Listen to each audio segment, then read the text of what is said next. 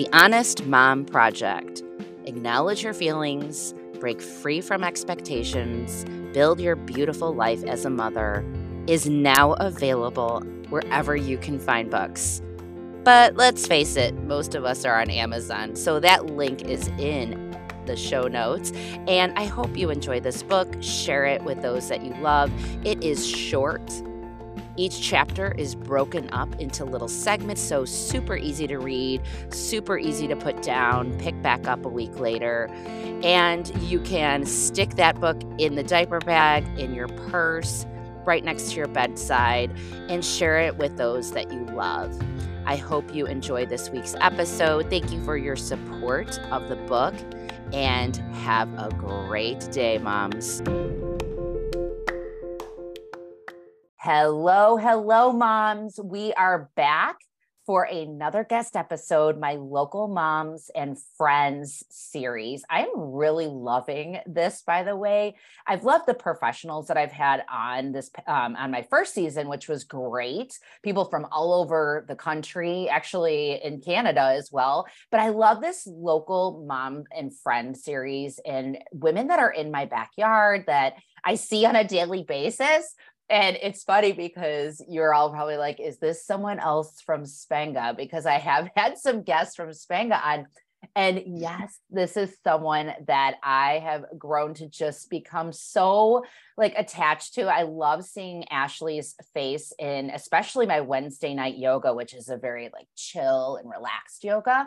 And she works her tail off at SPENGA. She is a busy, busy mom. And this week's episode, we both decided to focus on her life as a military wife and mother. And I think this is a very unique topic that I don't know much about, to be honest with you. I don't know many women in my life that are living this life. And I think it's just great for us to connect, learn, find that empathy, and, you know, create that community and understand this world a little bit more. So Ashley, here you go. Introduce yourselves and just say hi to the listeners out there. All right. Thank you so much for having me. My name is Ashley. I live in Geneva, Illinois.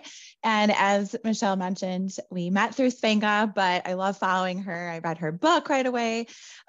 She's just such an inspiration. And those Wednesday nights got me through a couple of rough years in my life recently. So I'm super appreciative of being asked to be a guest on your show.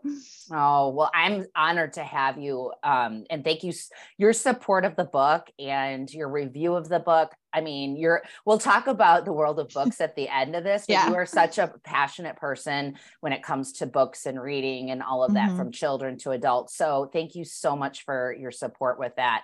All right. Yeah. So what we're going to do first is we are going to do the mom card drawing of the week. I'm drawing from the You're Awesome pile, and you are awesome. So it's perfect. And I'm going to open it. I don't know, as everyone knows, I don't know what it says. And here we go. Proof is in the opening.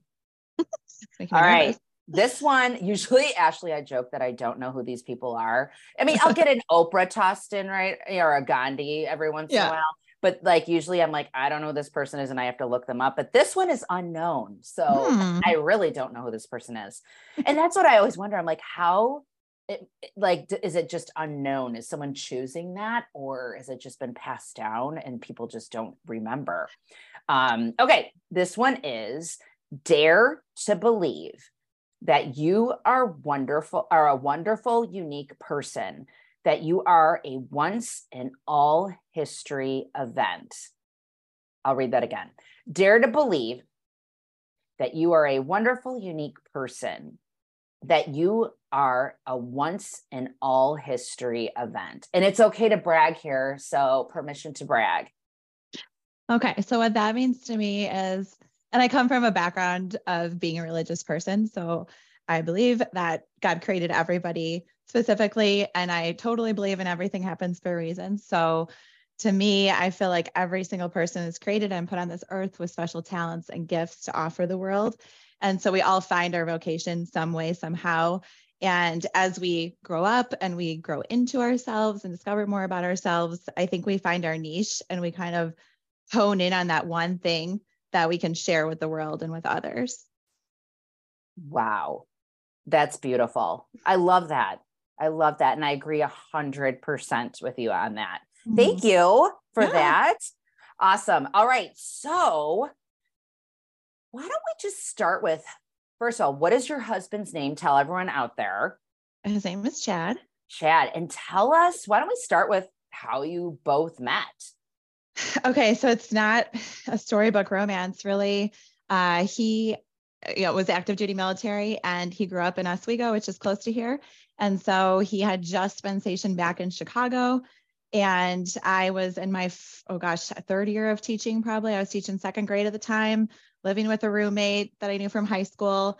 And we just actually had been in a very long-term relationship and was kind of down in the dumps for a week. And my roommate was like, "You're not sitting around moping, we're going out." So then her friends from college went out and he tagged along because he had just moved back. And so it was kind of like a mutual friend situation. You know, there's never this like full-blown romance story. It's either a setup, a bar, or it's something casual. So I just love the fact that your paths both cross for a reason, for sure a reason. Yeah. Mm-hmm. So he was on leave.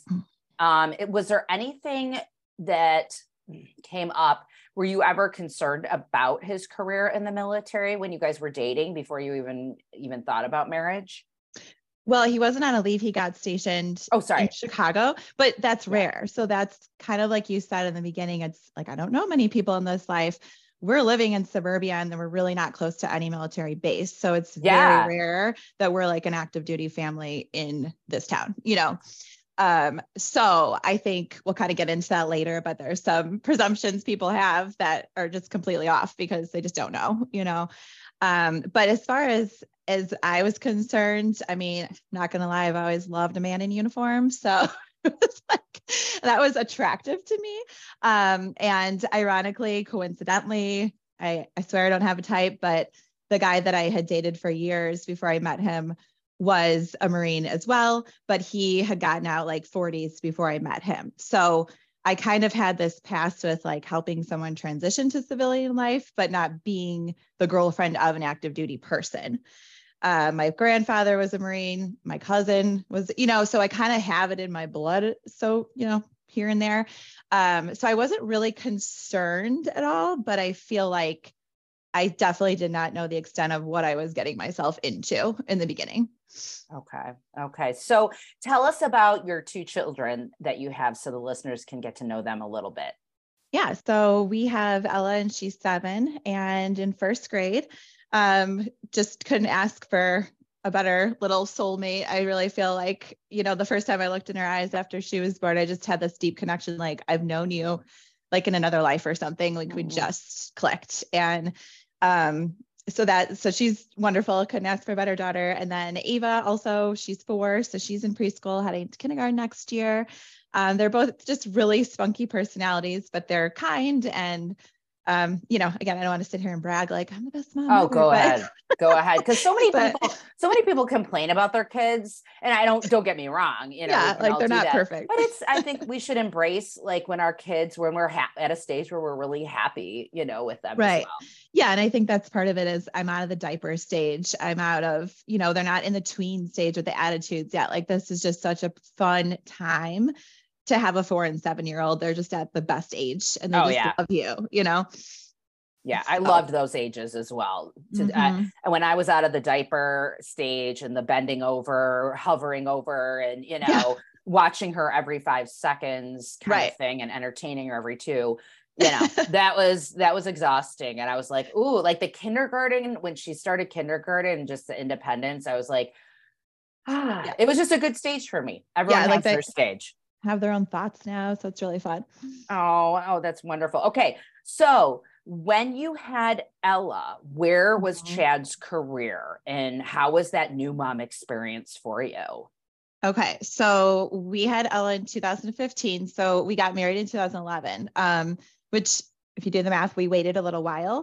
Mm-hmm. And part of that is my husband already had a son and he spent the summers with us. So there was never really that void in our relationship of like, oh, we really need to start having kids. Cause it kind of felt like we already had a kid in a way. But obviously I wanted to start my own family and have that experience. So we waited a few years, and then it was 2015 when we had Ella. He was in full-blown recruiting duty. So when I had met him, he was on something called I&I duty, inspector, instructor, and he was working in the city, pretty typical hours, I'd say. Like, he went in early, but he was able to come home and have dinner, and we could have an evening together as a married couple. And life was, you know, he was always on call, and yeah, there were sacrifices, but for me, those were like the bliss years of our marriage. We were in the honeymoon stage, and I felt like I was married. Okay. So fast forward, I'm in the middle of my master's, and I just kind of said, I know you have to decide if you're reenlisting, but does that mean that we move? You know, I'm from here, my whole life's here. I knew I married an active duty military person, but I hadn't quite thought that far that I don't want to leave everything.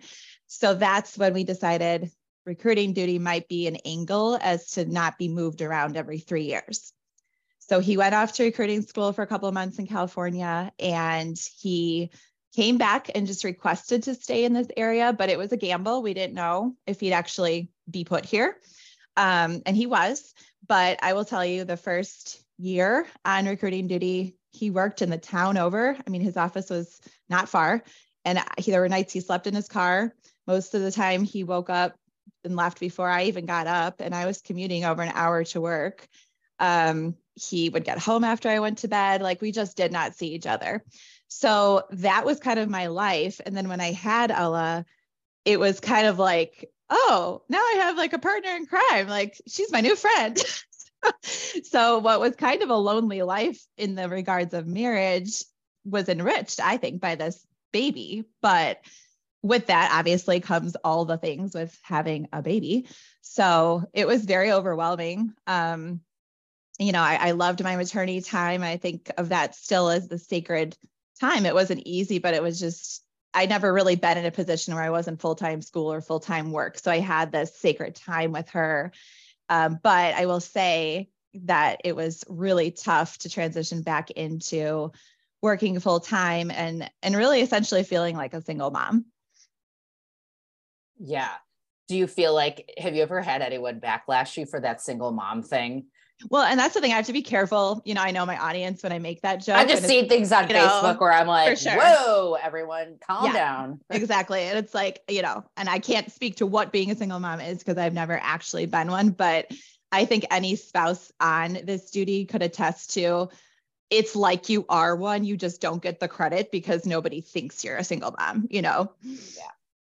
Just because someone is there technically, but they're really not, you know, the they're ability not. Of them to be there is there, you know, right.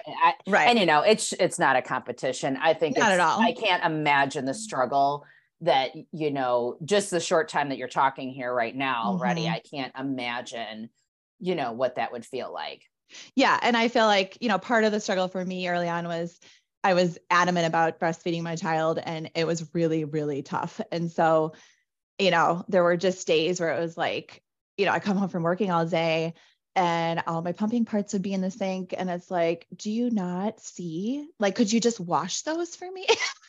You know, and it just was not even on his radar because he was always so mission focused. So it was in those regards where it was like, I just felt like I was doing everything and adjusting to this new life with a baby, and not really having that partnership. Yeah. And then what happened with when Ava came into your life then? I honestly think like at that point I had adjusted to the balance of working mom life. And, you know, yes, it's harder having two than one, but at that point I've kind of figured things out. And at this point it's awesome because they can play together. So they're almost like each other's entertainment. But back then, it was kind of like, I've been running the show now for 4 years, you know, however long. So this is nothing new. Let's just add one more in, you know? And then ironically, it's funny you asked that because when Ava was born, she's a May 8th baby. So I had a newborn. So I went from one kid to two kids. And then literally 3 weeks later, my 8-year-old, no, I don't know how old it was at the time, 10-year-old stepson came for the summer. So I went from one child who's, you know, how nature tricks you into thinking you're such a good mom because they're an easy baby, Yeah, I went from that to literally 3 children. You know, it was like 1 to 3, boom. So it was kind of a unique situation, but I look back on that, I'm like, well, no wonder I was stressed out all summer. Oh my gosh. Yeah. What is your stepson's name? Aiden. Aiden. Okay. Mm-hmm. And how old is he now? He's 15 now. So he's in high school. Okay. And he lives with us full time now for the last few years. Okay. Yeah, that's a lot. And you know, mm-hmm. When you're saying 8 years old or however he was that summer, you know, that's as you're coming, you know, with Ella being 7, you can see mm-hmm. like that's a time, you know, Brooklyn's now 10. I look back at 8 and I'm like, you know, that's an active time, you know, yeah. parenting. And I think I felt like a lot of that mom guilt that we talk about because I had been his stepmom, like the fun stepmom, you know? And so every summer I was off because I'm a teacher. And so my entire summer when Chad was gone was entertaining Aiden. And so we went from this, like me trying to fill that void of maybe what he wasn't getting in his other part of his life to like, okay, well, I guess you can play your video game all day long because I have a baby and a toddler and I don't know what to do with you right now. And anything you want to do, these girls are not interested in doing, you know, or I can't do it with them.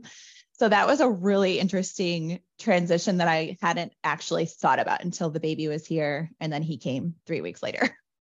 Oh my gosh. I just think about, I mean, there's people out there that may be thinking like, you know, oh, you know, many people have an 8-year-old and a toddler and a newborn, but I'm sorry. Like, well, first of all, I have 2 stepchildren as well. Yeah.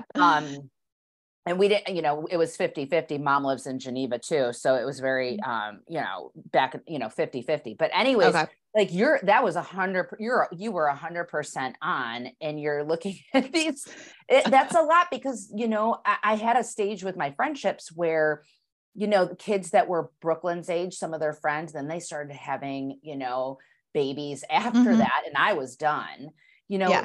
When I said, oh, do you guys want to go to the pool? They're like, okay, going to a pool with a 7-year-old, a right. 3-year-old and a baby is impossible. Yeah. Like unless my husband comes with to watch the toddler to and so no one drowns. Right. And actually it's funny you bring up the pool because that was the one thing when Ella was 9 months and Aiden was 8 that I could do that was entertaining for both of them.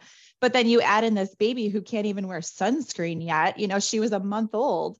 I couldn't go to the pool with them, you know, or if we did, it was like, keep her in the shade, but I've got this toddler that can't swim and this 8, you know, it was just kind yeah. of, what are we doing all summer? Yeah. And then you've got, yeah, exactly. You've got kids all, you know, like walking around and then you're looking at, you know, and I don't know, at 8, I was still watching Brooklyn like a hawk. Oh, for sure. And fall off something at the park or whatever. And I had, you know, so I commend the multiple children and those age gaps, you know, and, you know, so that must've been hard. So, have you, like, how did you, you know, in those early years of motherhood, how was Chad involved with the parenting, if at all? Right. Okay. So I think keeping my husband involved with parenting has just been a challenge in general. And it's honestly been like a source of conflict in our marriage for years. And I've talked to him before I went on this podcast. So I feel like, you know, he gave me permission to be honest. So I'm just going to be real. And I would say at first, when we had Ella and it was our first baby and it was just the 3 of us, I was so thankful because, you know, he'd done the baby stage with his son before, and he was so good at just like whipping that diaper on when I thought, oh God, I'm going to break my little 6-pound baby. Like, you know, it took me like 20 minutes to change the diaper because I was afraid I was going to break her. And he'd be like, move over, let me do it. And I was like, I've just found that so attractive because he was so confident with this baby. So it started off really, really well. And I think I set that bar high because I was like, oh, we're going to be great partners in this whole parenting adventure. But then, you know, I started to learn that I was the nerd that checked out every book at the library about being pregnant. And I got really good about being pregnant and eating all the things and doing, you know, like following my What to Expect book.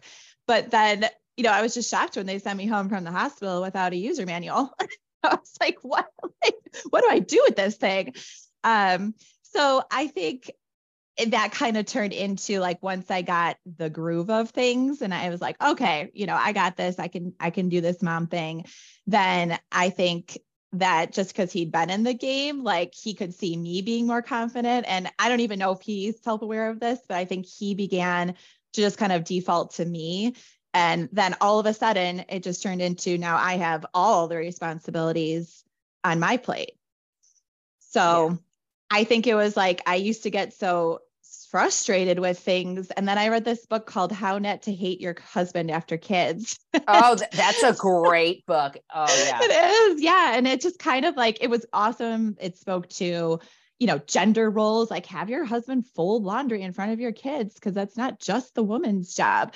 And it spoke to a lot of things, but I think that kind of opened my eyes in general to be like, if I'm not communicating what I'm frustrated about, like he's not a mind reader. He's not even thinking about it. And here I am stewing about, you know, why aren't you washing my pumping parts? Why aren't you doing this? And it's like, he probably doesn't even know I'm thinking that, you know? So I just think that, you know, I was getting frustrated because I was up all night with feedings. I did all the household chores, the mental load, and I worked full time on top of it. And he just simply was not home. And I'll be honest, when he was home, he was not present, you know, emotionally, he was not there. He would tell you that. And I just think like on this duty, all the needs are set aside for the sake of the mission. So that's like a whole nother topic, but it was kind of a frustrating, lonely time. And I wish he could have been more involved, but I just don't think like he had the mental capacity to be at the time. Yeah, you're in a very unique situation. And so is Chad. So mm-hmm. I have empathy. I have no idea it's like, we don't have any idea what goes in a quote unquote normal dad's mind on why right. why they don't initiate.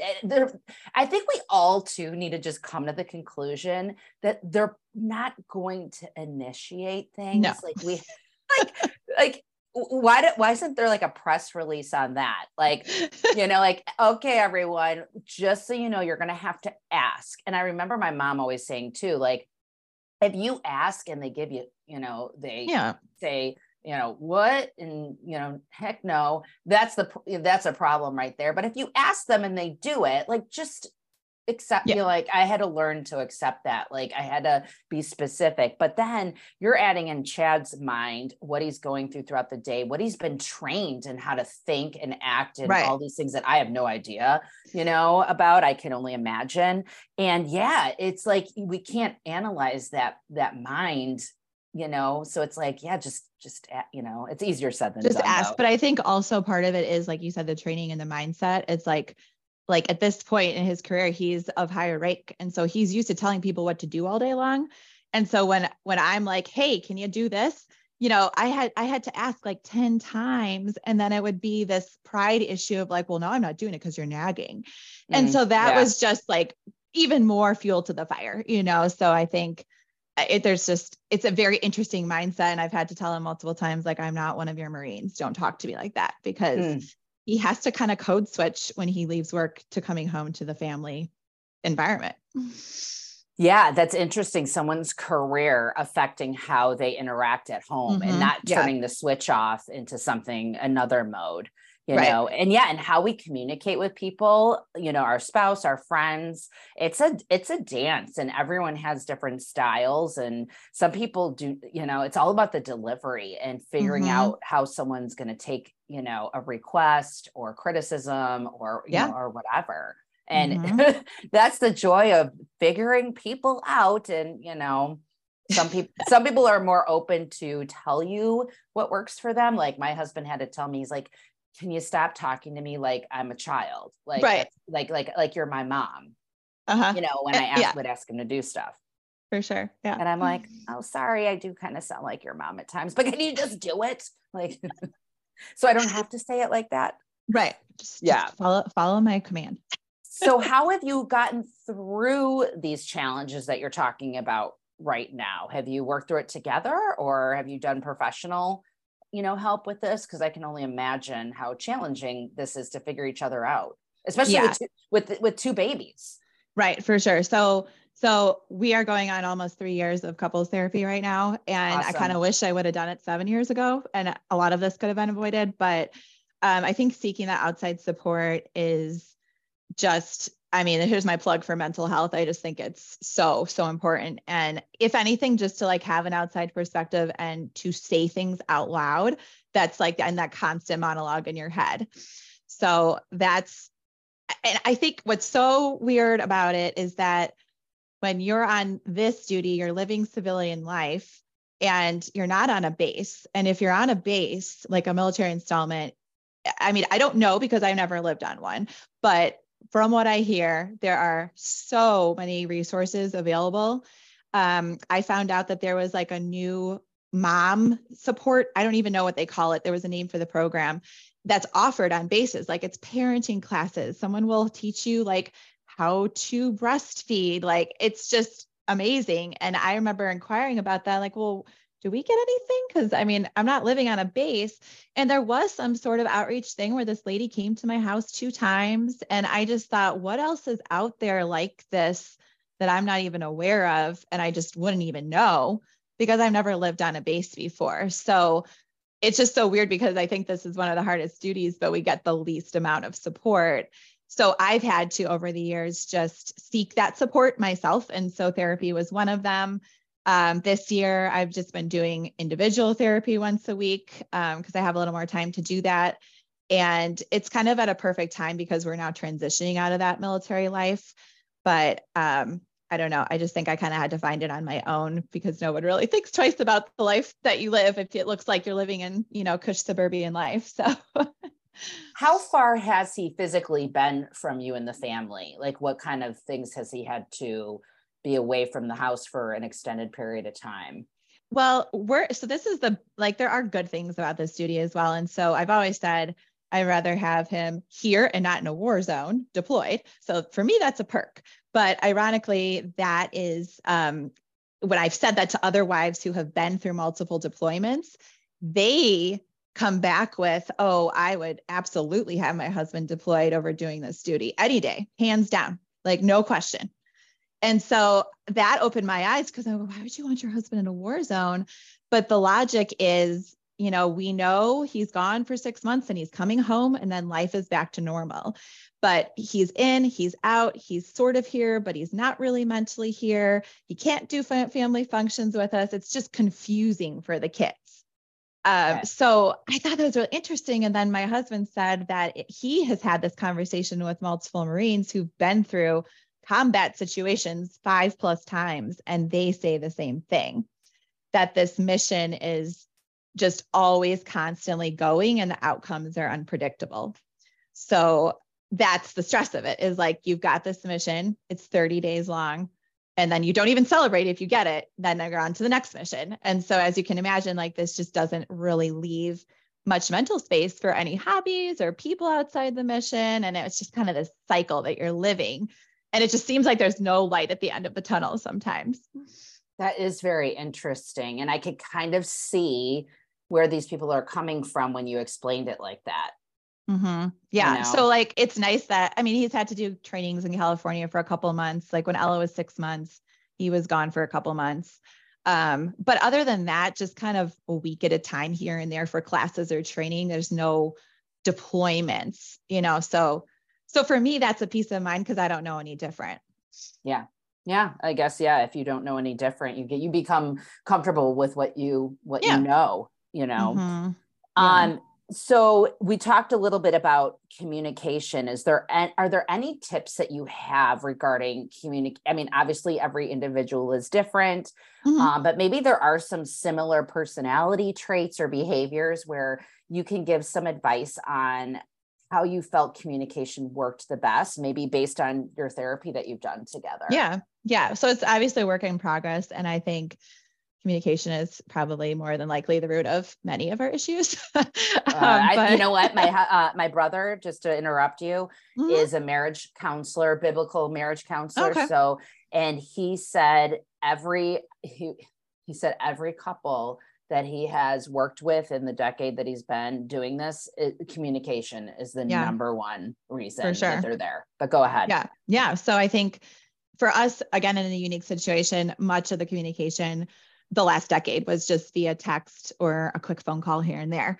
So I mean, really, there were years where we were just passing ships in the night. So I learned to kind of handle, like I said, all that mental load, run a household by myself. And now, just in the last 2 weeks, because he just retired 2 weeks ago, I am now learning to really essentially have a partner again for the first time, you know, since we were really newlyweds. So I think simple things like that I figured out, it's like, this is not rocket science. Why did this take me so long? I put an event on my iPhone calendar, and then I invite him as an attendee. So he has on his phone.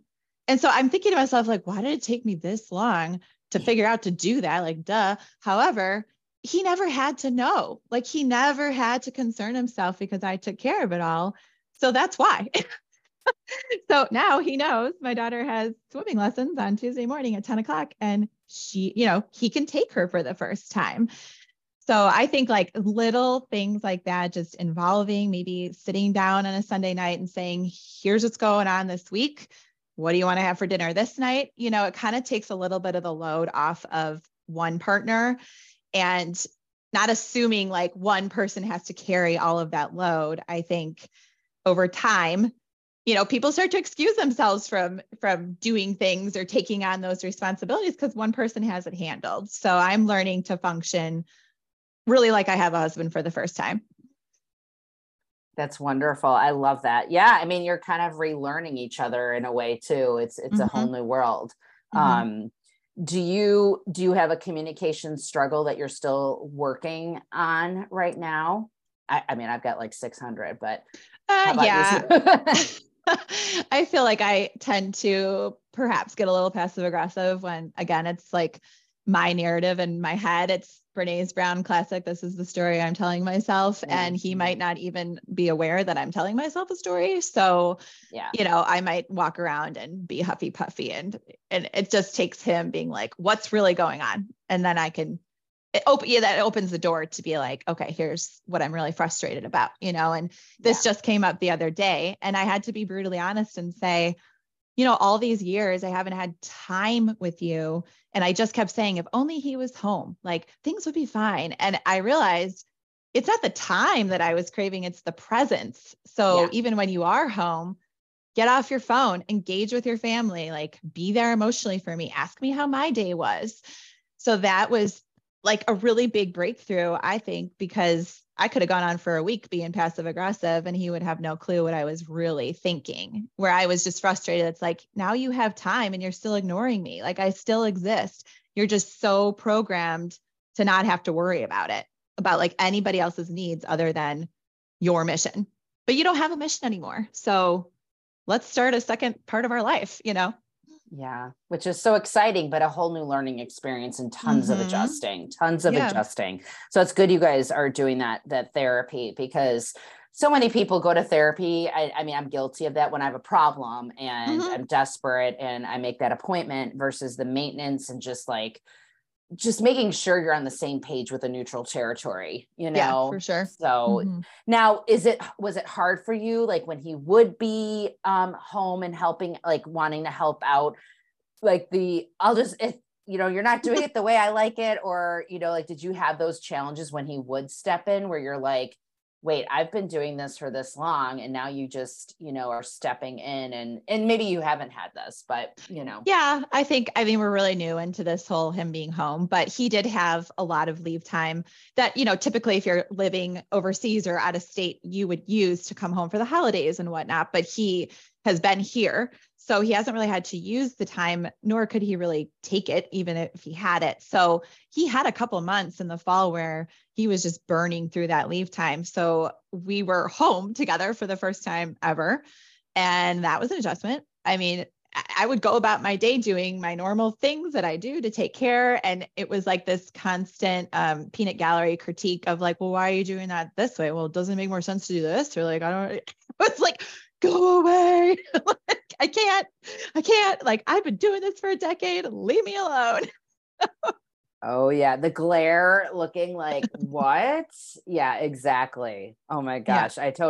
I think so many people can relate to that regardless, but you know, especially if someone comes home, whether, you know, I've had friends that their husbands traveled all the time. And then when, you know, the world shut down 3 years ago, they're like, what the heck is this guy doing? Yeah. Yeah, absolutely. Stepping in and trying to take over, and they, you know, they want to help, but they're, you're not doing it right. Mm-hmm. Right. You know, so it's just learning. Doing things. Yep, exactly. What are some, to switch things up a little bit, what are some misunderstandings about being a military wife and mom? Because I know I have mine totally in my head. Yeah, I think and before I got into this life, I suppose I just kind of had this stereotypical vision of like, you know, this poor family whose husband is overseas, and, you know, you always see the homecoming videos and that is not to discount any of that. Obviously those families serve in their own way and make a lot of sacrifice, but I think just the bigger thing for me is spreading awareness of it's not just the families who live on a base, like live the typical life, have a deployed spouse, you know, who are making sacrifices. I think sometimes people like us who are active duty can actually live in your own neighborhood and make it look easy, you know, but I think everyone deals with struggles, and our military families deal with really more than they let on. Yeah. And it's such a unique career in life that at least I feel affects that person the rest of their life.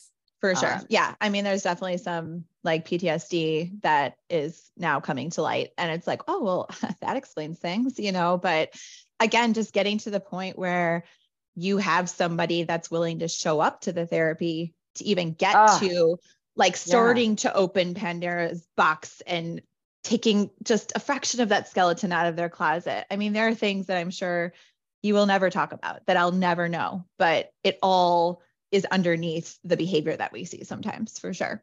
Oh, and I just, you know, feel so good knowing that he is a part of this, you know, and is, and wants to do this. I mean, that is just amazing in itself, you know? Mm-hmm. And I'm just glad he's taking advantage of someone that, you know, like of that's for his marriage and for himself in general. Yeah. And I've never even met him. Yeah. Yeah. I keep saying like, it's kind of a low bar, but he shows up, so I'll take it. What made him made him decide to retire? Is this like a normal age to retire? That's the thing. Like, I don't know anything about, you know. So he joined, he graduated in 2002 from high school. So that was right after 9/11. So that was his, you know, he signed up like when 9/11 happened, he was a junior, and then he went to San Diego to boot camp right after graduation. So he has done almost 21 years at this point. Wow. So that, and like, it's kind of like dog years, like 7, you know, what do they say? 7 years, yeah, dog years, 1 year in human. Yeah. Like, I feel like that's how they age. Cause it's like, I believe it, know, like physically taxing on their body. And then also just the stress is like, you know, like he's been bald for years. So like he just turned 40 last week, and it's just, I don't know. So I think that is a pretty typical age. If you make a career out of the military, it's 20 years to rate the pension. So when we made the decision to go into recruiting duty, he was just about halfway through. So it was a really big decision, because it was like, do I re-enlist or do I not? Because that's another 4 years. So that was something we took really seriously, because at that point he could still go back to school. He was pretty young, you know, like he could have totally went into a totally different direction, but he decided to sign on for the 4 years again. And then at that point it was like a no-brainer. Like, you're an idiot if you don't take the full 20 years pension for the rest of your life, if you've already done, you know, like you really should just keep going. So, but it was a pretty big decision at that point. And we knew, well, I think he knows I probably would have killed him if he signed up to do it for 10 more years. Like, you can only take so much. Honey, it's only 10 years. Don't worry, it's going to fly by. It does fly by depending on what your life is like, but yeah. And I think that's a big part of it too. And that's the advice I give spouses coming in on this duty for the first time is you have to create your own life, do your own thing, stay busy, however that looks for you. Get a support system, a network of people. Like, I don't care where you find it. Go to a mom's group at your church, but you cannot. Oh, MOPS. I love MOPS. Yeah. But like, just, you cannot isolate yourself. And that's what happens to a lot of people. They come not knowing anyone. So I was at an advantage where I'm in my hometown, my family and friends are here, but it's very isolating for people that don't have anyone. So I think that's just so huge with finding that outside support emotionally, just to know, like, if your husband can't go to this gathering, it's okay because you'll know people there. Yeah. What outside support did you have within, you know, family, friends, or like a MOPS group? You know, what did you do for that support, if anything? Yeah. Mm-hmm. Right. And I just have always been very independent. So, you know, it kind of takes a special person to be a military spouse, because you have to be. You cannot be solely dependent on somebody who cooks for you every night and, you know, is truly a half and half partner, because it's not like that. So that was a good fit for me because I wasn't afraid of that challenge. But I think having a social life, you know, is important to me. And obviously that changes when you become a mother, but I definitely was not one of the moms that just completely give up their entire life to being a mom and only a mom. I would always make a point to still be the person I always was, or at least try to replicate that. But that was huge. My family's local, but honestly, I don't think, like, I have a hard time asking for help. So, me too. Yeah. So I don't really take advantage of that. And I think that's like, I hear a lot of spouses be like, oh gosh, if my family was near, you know, we'd have so much more help. And I'm thinking, we have family near. And yes, it's nice to call my mom if I have a dentist appointment and can't find a sitter, but I'm certainly not relying on her to do my parenting at all. You know, I just kind of function independently. Honestly, SPENGA has been like a huge mental health thing for me. It just is, you know, like I'm diagnosing myself with high functioning anxiety, but I've never actually taken meds or anything. But I think that is like my anxiety relief, is just working out for that clarity. I love hearing that. Yeah. But yeah, other than that, therapy, I'm a huge like self-improvement junkie. So I listen to podcasts and books, and working provides a network of people. And then childcare, like, yeah, you're paying for it, because I had to, because I was working, but it really takes a village. Like, those teachers my kids have had are such a huge part of their development in their first 5 years.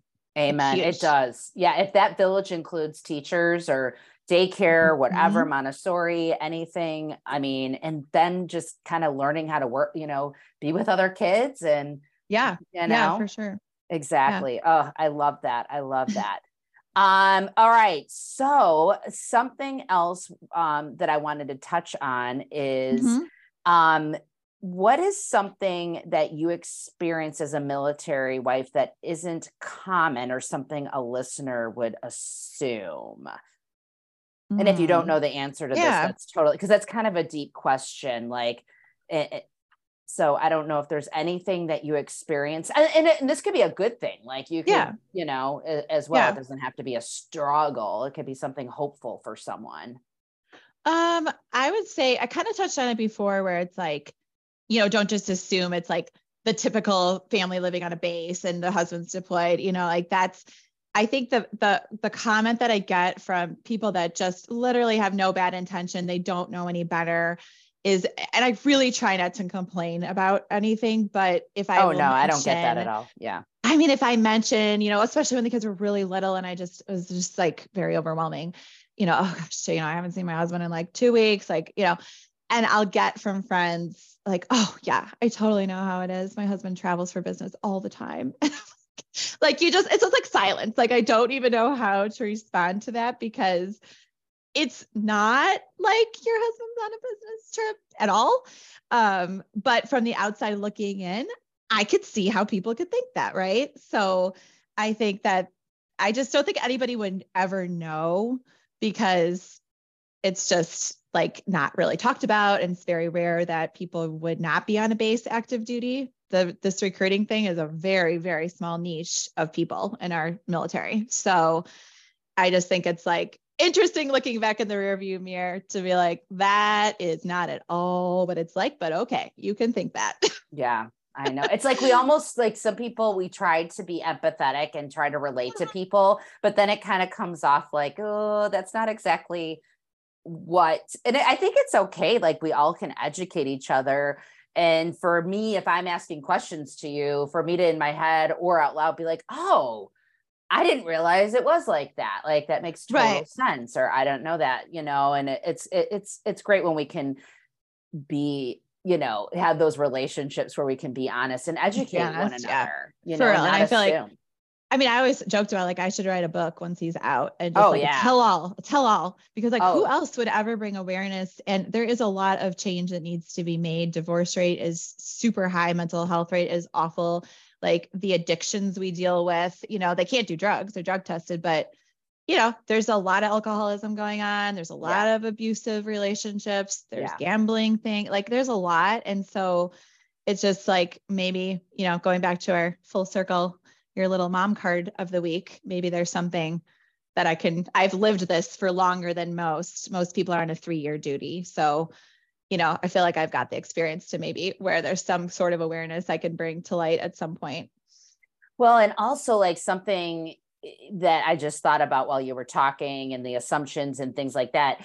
We were on, this was just last month when we went to Florida to visit my mother-in-law, and, you know, we're sitting in the plane, we're in the air, and I'm reading my book, and I look over, my husband's got his iPad and the movie he downloaded. And I'm like, what the, well, first of all, I was like, you know, and I poked him annoyingly. He's like, well, you know, takes his headphones off. He's like, what, you know? And I'm like, oh my gosh. And he pauses it. He's like, what? I'm like, that actor looks just like he could be Charlie, or I'm sorry, Martin Sheen's like son. He looks exactly like Martin Sheen. And he looks at me, he goes, that is Martin Sheen. And I'm like, oh my gosh. And I'm like, what movie are you watching? And he's like, Apocalypse Now. And I'm like, so I kept glancing over, he had watched it in high school, where I'm like, you watched this in high school? I'm like, did you have to sign a permission slip? and I don't know if you've ever seen that movie. No, I haven't. Okay. Well, the glancing that I did throughout that 3-hour flight, and the movie I think is like 4 hours long. Yeah. I was like, oh my gosh, like just, you know, it's so graphic. Yeah. You know, and listeners out there, it's about the Vietnam War. Everyone famous that, you know, that's famous is in this movie. I'm like, oh, you know, and everyone's like 18, I feel like, in this movie, because it was in the 70s, I think late 70s it was made. And it's so graphic, and it shows like war and military life, things that Martin Sheen went through with PTSD and like stuff that I was like, my hands were over my face. I'm like, how are you watching this? Like, I was and sure, an amazing movie, but I'm like, oh my God. And I've got a big tolerance for that kind, you know, like for you know, like violence. But anyways, like people, I think, assume that when you hear like military wife, like you said, like someone's going off to war and you may never see them again. And I love that you've brought to light, like that there's other sides to a military career and how it can affect your marriage, your family. And, you know, we don't know, we only touched on probably 10% of what Chad has probably gone through and the two of you have gone through together. But I love that there's different sides to this, and we don't have this like Hollywood assumption. Right. And that's a really good way to put it, the Hollywood. And I think I used the phrase like the stereotypical military family, but that's what I was going for, was like the Hollywood version. And Chad lived that life before I met him for 8 years. He went to Iraq twice, you know, like, oh my gosh, yeah. He used to knock on doors when I first met him and notify mothers that their sons died overseas and do the funerals. Like there's a lot that he's done before recruiting, but for my part of the journey, for the majority of it, it was recruiting. And that, you know, to go along with the business trip comment, a lot of people would be like, oh, that's really nice. He has like an office job then. And it's like, yeah, I guess, but you know, it's not really nice. Yeah. Yeah. And you're dealing with someone that has had some very unique experiences and trying to support him, you know, as best as you can. All right. Yeah. So you mentioned, so we're going to touch on some favorite resources as we kind of close up here. Sure. How Not to Hate Your Husband After Kids. I'm going to put that link in the show notes. It's a very listeners out there, highly rated book. You know, it's a wonderful book, and just focusing on this topic of resentment sometimes that we can have with our interactions with our spouse, especially when they step back into you know, a life that you've been living. Do you have any other like famous or favorite like podcasts or any other books that you love? And you're a personal development junkie like I am, so I can't wait to hear. So I like a long list basically. I mean, it kind of goes, I kind of compartmentalize for different parts of my life. So like you know, my professional life, like I'm a big Brené Brown for the leadership portion of coaching that I do in my job, right? So there's a lot of teacher ones I listen to. There's, you know, just fun ones. Like I love the Home Edit. I'm super obsessed with organizing, and the Best Friend Energy podcast started this year. So they're just so fun. I just love listening to them just to laugh. The Holderness Family, you know, they make videos, but they also do podcasts now. And that woman reminds me of you, Michelle. I don't know why. Oh. I don't know if she has like the same voice as you or what, but I always think of you. I'll check. So there's a podcast and like an Instagram or something. Yeah, they do like a series of videos, and a lot of it's just parody to motherhood and other topics. Okay. I'll check them out. There's a local gal who's actually an educator in Batavia, Ming, and her podcast is Courage Up. So that's like, she's had some local people on her podcast, but she's nationally known now. For the business side of things, Kristen Boss is amazing. If you're in social selling, she's going to be our keynote speaker at a convention this summer. For fun, I love I Mom So Hard. Like they wrote a book. It's hilarious. They have a podcast, and I have tickets to their live show this summer. So I'm kind of a junkie. Okay. I'm writing that down. I love my mom so hard. No, I Mom So Hard. Oh, okay. I was like, it's just funny. I think you love them. They're just hilarious if you need a good laugh. Okay. But it's all about motherhood. For like psychological mothering advice, Dr. Becky is my go-to. She's great. My favorite all-time podcast besides The Honest Mom, of course, is We Can Do Hard Things. Glennon Doyle. Yeah. Super fan, like Untamed. I love that book. And then just back to the basics. I signed up for babycenter.com when I found out I was pregnant, but they send a weekly newsletter email, and it's really short. It takes like 2 minutes to read. But even though my daughter's 7 going on 8, they're still sending me a weekly email about like, are you dealing with this right now? Like, this is where they're at developmentally. Are you having this issue right now? So I will read both of those emails for both of my girls every week. And it takes me 5 minutes total. I love that. Babycenter.com. Babycenter.com. All right. And where can listeners find what you offer? Because I love your passion for books and all. I love your recent reel too with your daughter. Where can they find you? Obviously I'll put that in the show notes, but tell us what you can offer moms out there in regards to literacy and reading, all things reading. Yeah. So I'm a reading specialist. I've got my master's in reading, and I always say I'm a reading specialist by day and a book lady by night, but, our company is Paper Pie, and I'm a brand rep with them. So I do, in-home parties with books, and also a lot of social selling online. We offer children's books up to middle grade, and they are, I'm a little biased, but the best quality and the best. So you can put my website if you want in the show notes. Awesome. And I'd be happy to help pair some text with readers if you're looking for some books for your kids. Okay. Were you with us? So you were with Usborne originally, correct? They just rebranded in January. Gotcha. So same company. Yeah. Gotcha. Okay. Just, there are a lot of publishers under that umbrella. So it was time to change the name because it wasn't just Usborne anymore. Oh yeah. True. Yeah. Mm-hmm. That makes total sense. Yeah. So how long have you been with Paper Pie now? About 3.5 years. Okay. Okay. So, yeah. And you left full-time working to put your heart and soul into this. And are you grateful for that?